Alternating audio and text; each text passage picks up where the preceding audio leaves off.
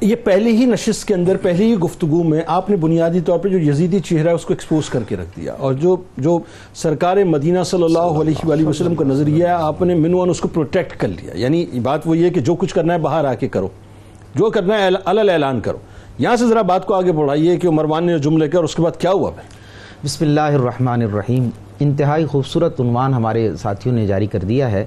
دیکھیں، یہاں پر جو اصل کردار آپ نے ایک جملے کے ذریعے بہت واضح کر دیا کہ حضرت عمر بن عبدالعزیز رحمۃ اللہ علیہ، ان کے سامنے کسی نے ایک مرتبہ صرف خلیفہ کہہ دیا اور آپ نے اس کو کوڑے لگوائے اور سزا دی اور ناراضگی کا اظہار کیا۔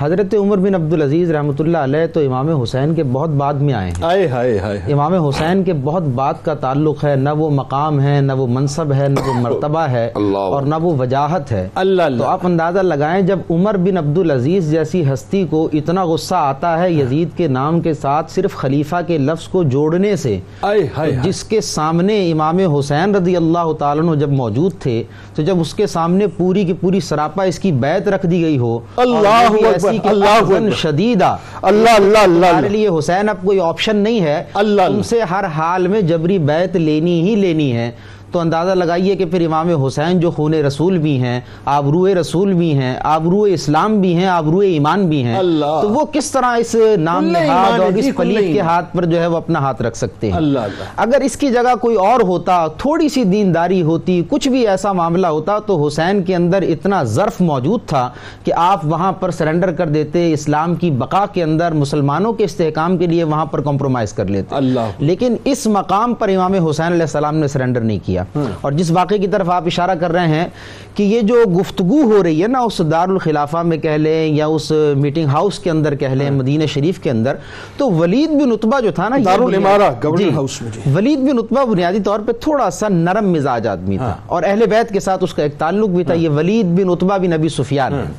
تو جب اس کو وہاں سے انسٹرکشن آئی نا اس یزید کی تخت نشینی کے فوراً بعد کہ اخذن شدیدہ بالکل جبری بیعت لینی ہے کوئی آپشن نہیں دینا ہے ان کو۔ تو اس نے جو ہے کیا کیا کہ یہ پریشان ہو گیا کہ امام حسین کا نام اندر آ رہا ہے اکابر صحابہ عبداللہ بن عمر اور باقی صحابہ کا آپ نے ذکر کیا ہے یہ وہ ہیں جو ستون ہیں مدینے کے اندر علم و فن کے۔ اور حسب اور نصب کے اعتبار سے خلفاء کے بیٹے ہیں صاحبزادے ہیں اور بڑی وجی شخصیات ہیں۔ اللہ۔ تو اس نے کیا کیا انہوں نے مروان کو بلا لیا۔ ہاں۔ کیونکہ یہ بڑا زیرک آدمی تھا اور اب ایک بڑی ایک اس کا پولیٹیکل کردار رہ چکا تھا۔ تو جب مروان کو بلایا اور اس کے سامنے یہ کہا تو اس نے کہا کہ دیکھو اس کے اندر وہ وفات والی بات کا ذکر مت کرنا۔ ہاں۔